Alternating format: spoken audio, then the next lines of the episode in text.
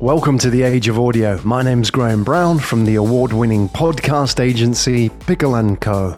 The Age of Audio is a series of conversations with thought leaders and changemakers in the world of audio. That's podcast, radio, and social audio, converging with big data to create engaging and authentic content for a new generation of listeners. All right, Rock, uh, before we get going, tell me how does uh, an accounting major end up working for a podcast company? How does that work out?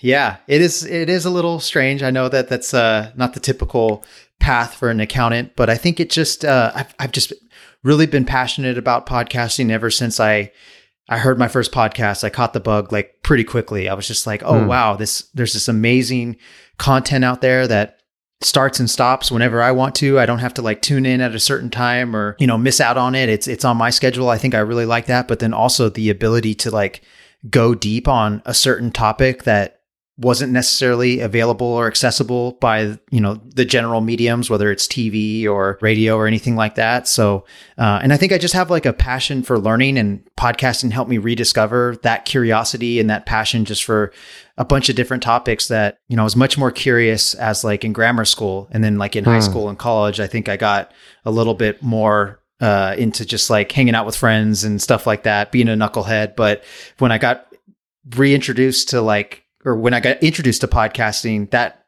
reintroduced me to like my passion for learning. And then my friend Zach, who is who's my co-founder and the CEO of Squadcast, he approached me and proposed this idea that has become now Squadcast.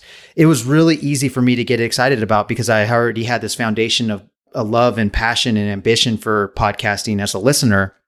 And so I thought it was inevitable for the medium and the industry to to just only grow and become more mainstream and popular. And we did we we started the journey back in 2016 and even then it, it, you know podcasting's come such a long way because you know back then like when i told folks i was working on this company that's going to help podcasters record their shows remotely they were like well what's a podcast? And i'm just like you have this on your phone like it, it's it's it's right there for you and you you would love it. So we've come a long way so i'm happy about that but uh yeah i just think it's I, think as a my accounting job, it was a great job for me to get introduced to the business world and build up my business acumen and really you know get some confidence in that you know wor- working in like a corporate setting. But i also got exposed to these different founders and entrepreneurs and executives that made me feel like well maybe i can do this too. And so when zach approached me about that opportunity and that it was the right fit for something that i was really passionate about it just it felt if i felt like the right thing to do it. And um, i it was also more about you know eliminating a what if from from my from the equation. Like I had always wondered what would it be like to start something from the ground up, be a part of mm. founding a company and stuff. And even if it crashed and burned, at least I would know like, well, hey, at least I know what if the answer to what if now. So uh, it just it, it, luckily it's working out better than that, and no crashing and burning thus far. Mm, it's doing great. And I imagine, thank you. Even in 2016, it must have been tough, huh? Like you were saying that people didn't know what podcasting really was. I mean, they were aware of it, but it wasn't really a thing for them. I was talking to um, Todd from Blubrry. Oh yeah, you know, he's like he was telling me that he set up Blubrry in 2005, 2006. So you can imagine like the conversations you had, but like 10 years earlier. Oh yeah. I mean, you got to have some kind of either a little bit of a thick skin or self belief or stubbornness to to think about or even build a business around that. So so what was it for you? Why why did you like jump in at 2016 when you know there were many other options? What was it about audio for you? Accounting firm job was going well. Uh, it looked like a great path to um, to having a, a successful career by by all accounts, I suppose. But I just really felt like something was missing. And so little did I know though that Zach was having his own personal journey. And so he really stumbled on this problem of remote recording specifically for creating mm. a podcast on his own. He wanted to create a podcast with a bunch of our friends that were distributed all around California. And when they tried to create this podcast remotely, they just ran into a bunch of struggles. It was really difficult and there was a lot of uncertainty with ensuring that the sound quality of the recording Mm. that they were getting using all the best practices and options that were available at the time and, and nothing was good it wasn't very fun for them uh, so What, what was like- available at the time? What was the landscape back then? 2016. Yeah, so uh, as far as I could tell, it was all over the place. But I would say the probably the most common way that folks would record remotely was using Skype, and then they would have to use some other add-on uh, to record the actual like audio because Skype. yeah. yeah, yeah, exactly.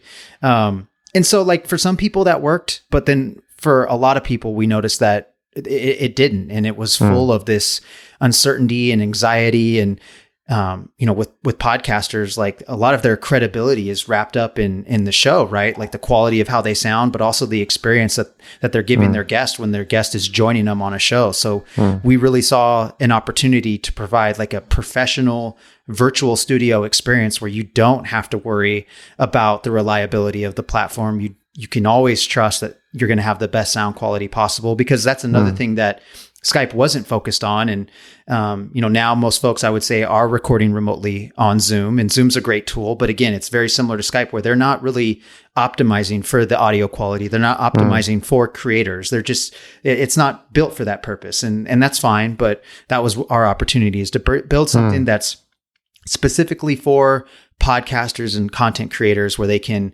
connect with anyone in the world and have this virtual studio experience where it's it's tailor made for for them.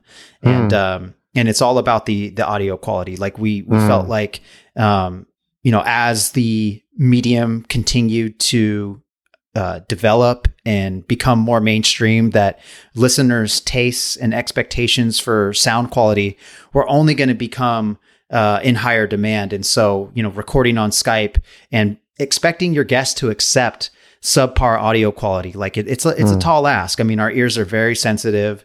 And so ha- hearing that kind of skypey sound or um, you know hearing someone sound way out of level with with uh, oftentimes the podcast host we felt like was really disrupting your, the the creator's message. And also it hurts the quality the the credibility of everyone including the guests. And a lot of the times these guests are interviewed on podcasts because they have a lot of knowledge and experience and expertise in a certain topic. So to get that message kind of muddied and uh, not taken seriously just because they didn't sound good we, we felt like we could really change the game and really help podcasters and their guests look and sound their best. Tell me about audio quality because there there still is a lot of people who record a podcast off the laptop speaker, and um, for them that's okay, or Yeah. they just don't know. So what's all that about? Why you know, like I mean, if you're an audio guy, you're an audio guy. I'm an audio guy. I mean, I get disturbed by the sound of a refrigerator in the next room, for example. I have to have everything perfect, but the average person still doesn't seem to be aware of what great audio sounds like. Is that going to change? Are you noticing changes? What's going on from your side?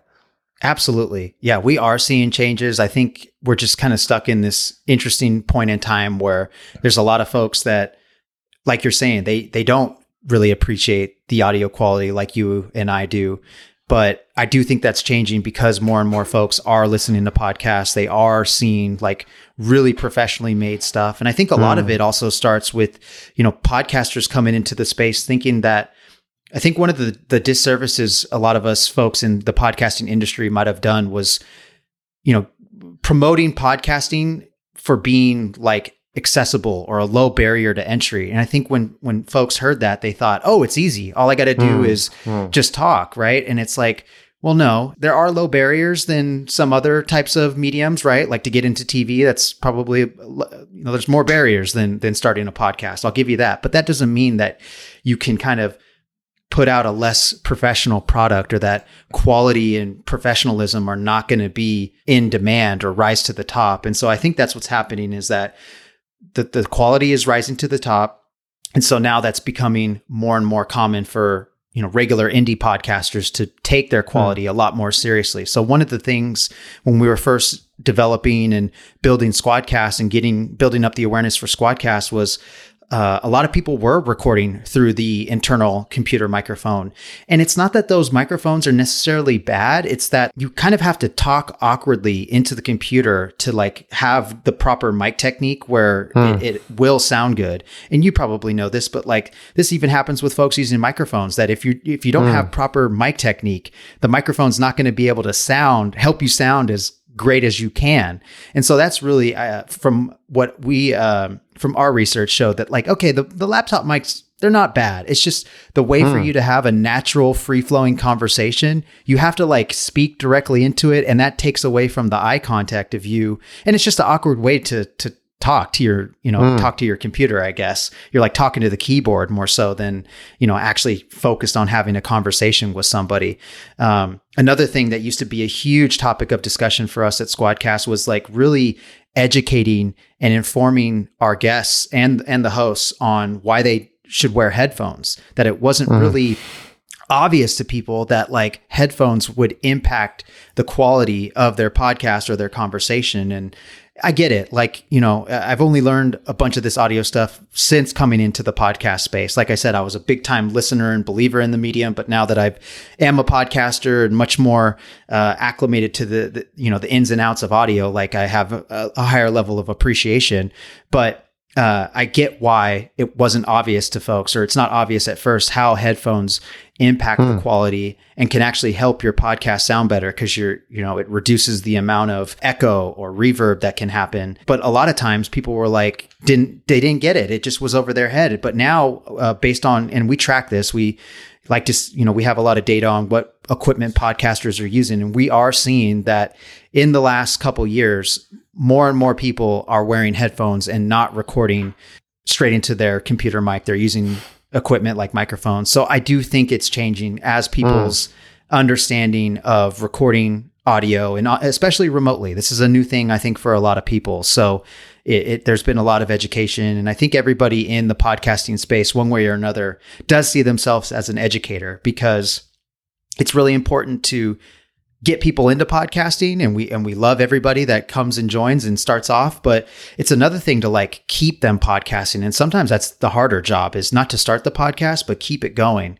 And so i think we all see ourselves playing a role in educating folks on how we can attract them to podcasting but then again keep them podcasting. And one of the ways is just to at least for us is to reinforce you know how they can really set them and their guests up for success recording a conversation remotely and that it's not it, it's not that hard to sound good remotely. It does, but it does take work, and it does take mm. a, a, few uh, best practices, and that's been our been one of our goals uh, ever since we realized that like, hey, education's a, a must in this space. Everybody's new. A lot of podcasters.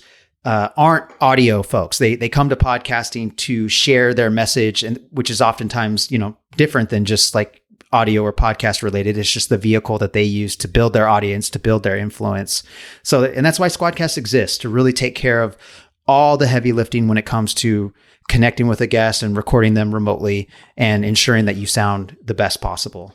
Because hmm. the content's hard enough to make as a as a podcaster. Like that's the real job is coming up with ideas that's super engaging, releasing it on a regular schedule. Like that's your job as a content creator. And Squadcast is there just to make sure that you have uh, a vehicle to record and connect with people remotely. Mm.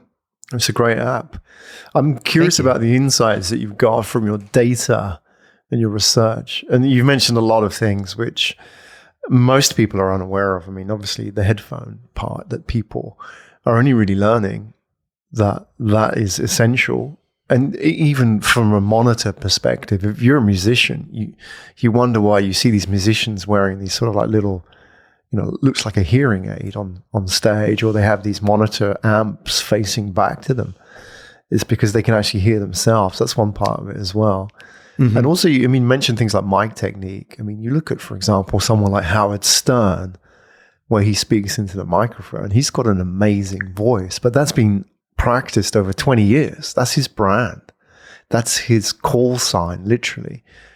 But people didn't realize there's a mic technique or such a thing exists. You see when people, you know, we do a lot of corporate podcasts, their first sort of interaction with a microphone is to sit sort of like that, you know, a meter away from it because they think it's going to pick it up. Because in normal human speech, it's very active. You know, one of the reasons we don't hear reverb, for example, in human speech is because our brain actively filters it out.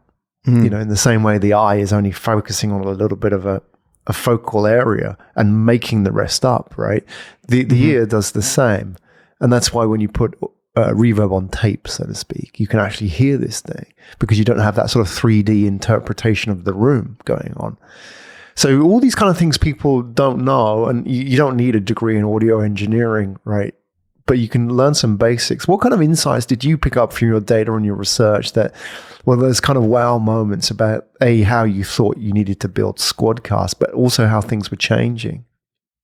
The headphones one is it, it's hard to beat that one. That was one that was like really I don't I don't know if it's disappointing is the right word, but when we first started measuring that or tracking that metric and ran reports on it, it was like I think 60% of the recordings on Squadcast were recorded with through the like internal microphone and no headphones were mm. worn.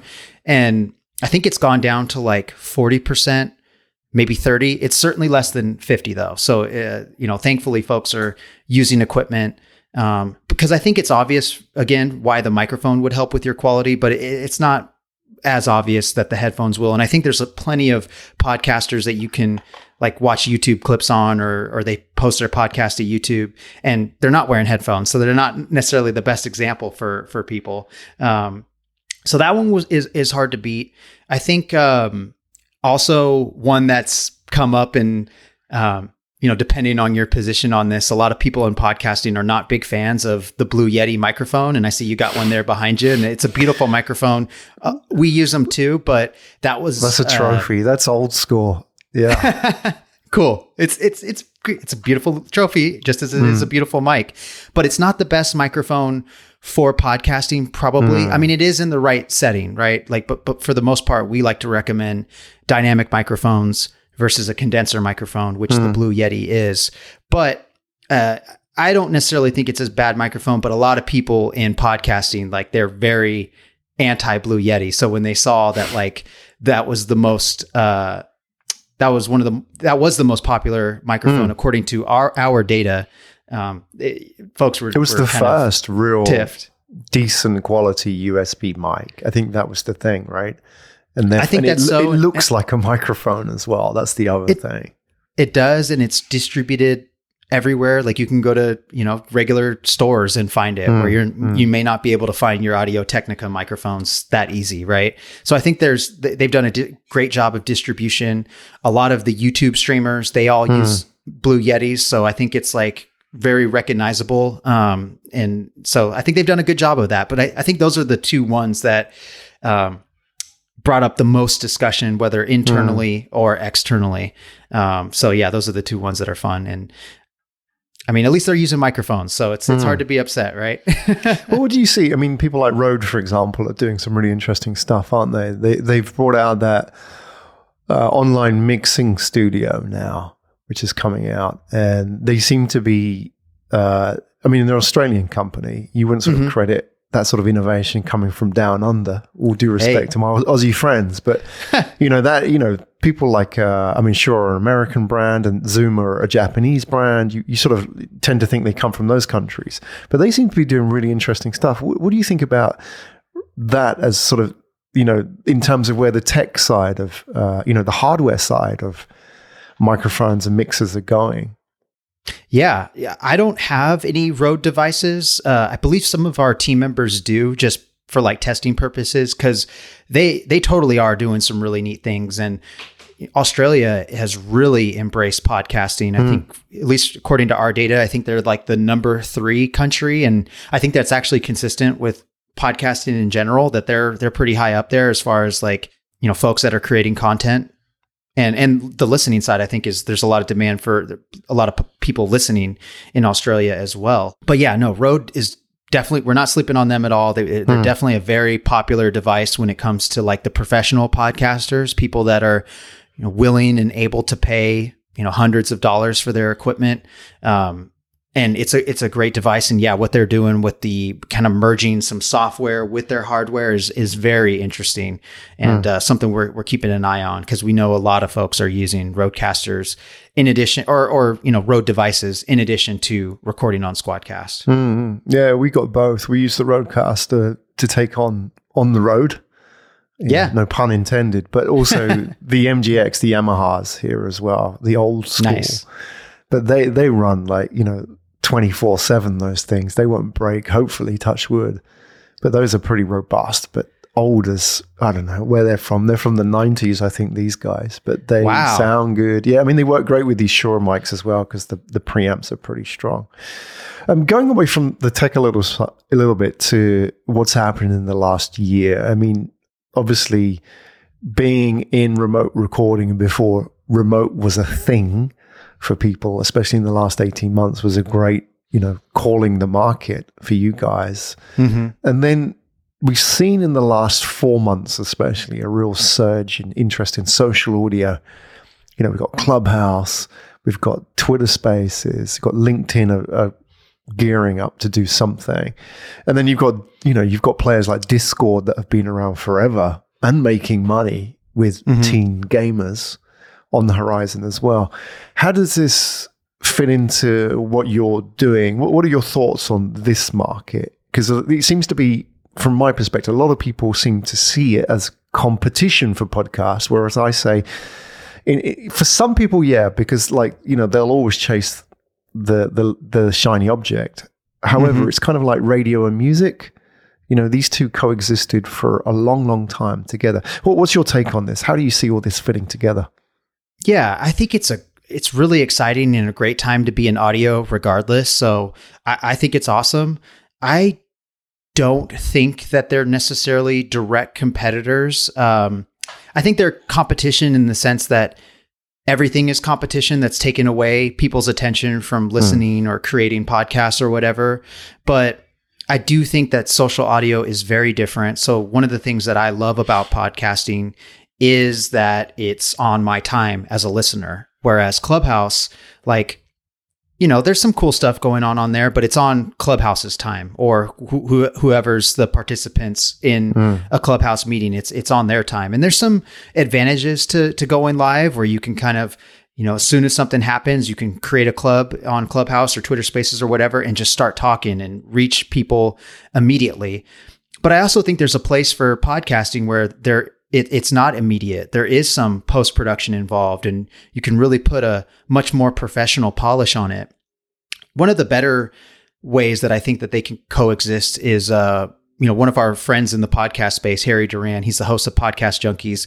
He views it as like an on ramp to podcasting. That if you mm. think that you are uh, interested in having a podcast or being someone who talks to some degree for maybe not a living, but just something that you do, uh, start Clubhouse and see how you feel about mm. talking around people and the way you are able to express your thoughts and kind of audience build that way. He he views it more as like training wheels, which I, I think that's a that's a good analogy. And but I, I do think there's space for them to coexist.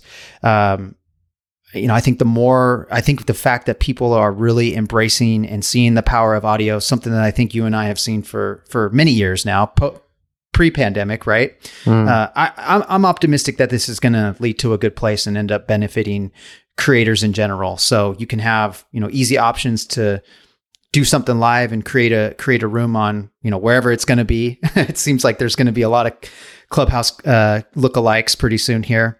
Hmm. But I absolutely think that that doesn't mean that podcasting is going away. I do think there is something really special about on-demand content that is produced and edited and you know much more professional than than something on Clubhouse.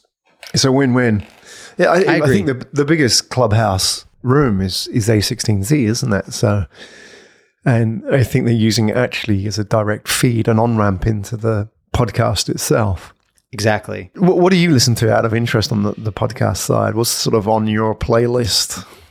Yeah, so I I used to be a lot more interesting with my podcast selection, to be honest. Uh, it was uh, I like a lot of like like hardcore history by Dan Carlin oh. is probably like the favorite one of all time. Just it's incredible stuff and uh, really shows that like you can make a podcast whatever you want. Like there's no rules. I think he's the one of the best examples at that. He doesn't release on a regular schedule. There are three to six hour episodes, and he's a great example of like you can make the show whatever you want. There's no rules to this. These days, though, I listen to a lot more like podcasts to help me get better at running squadcasts. So whether it's like mm. leadership or entrepreneurial advice or guidance or related to that, but I also listen to a lot of podcasts on podcasting. So Harry mm. is the host of Podcast Junkies, which is talking to other podcasters. Uh, Zach and I, we have our own show called Between Two Mics, where we interview mm. podcasters that are really pushing the medium forward and really doing some things that are, you know, we think are really exciting and we want to highlight. So I listen to a lot of pod podcasts on podcasting, whether it's like on industry, like industry mm. trends and news and topics, or if it's about like, you know, people just talking about like uh different ways to grow an audience or build an audience, like all that kind of stuff. Like I'm really trying to be a, a good resource for our customers that when they do reach out and mm. ask for advice, whether it's on, you know, growing their show or or uh, you know how to get how to monetize, like all the the usual stuff that comes up. Like I, I want to be a good resource for them to not just you know start podcasting, but again continue to grow their show and, and stay in podcasting. You've been listening to The Age of Audio with me, Graham Brown, from the award winning podcast agency Pickle & Co. To get access to all the audio conversations and book content for The Age of Audio, go to www.theageofaudio.com. One more time, theageofaudio.com.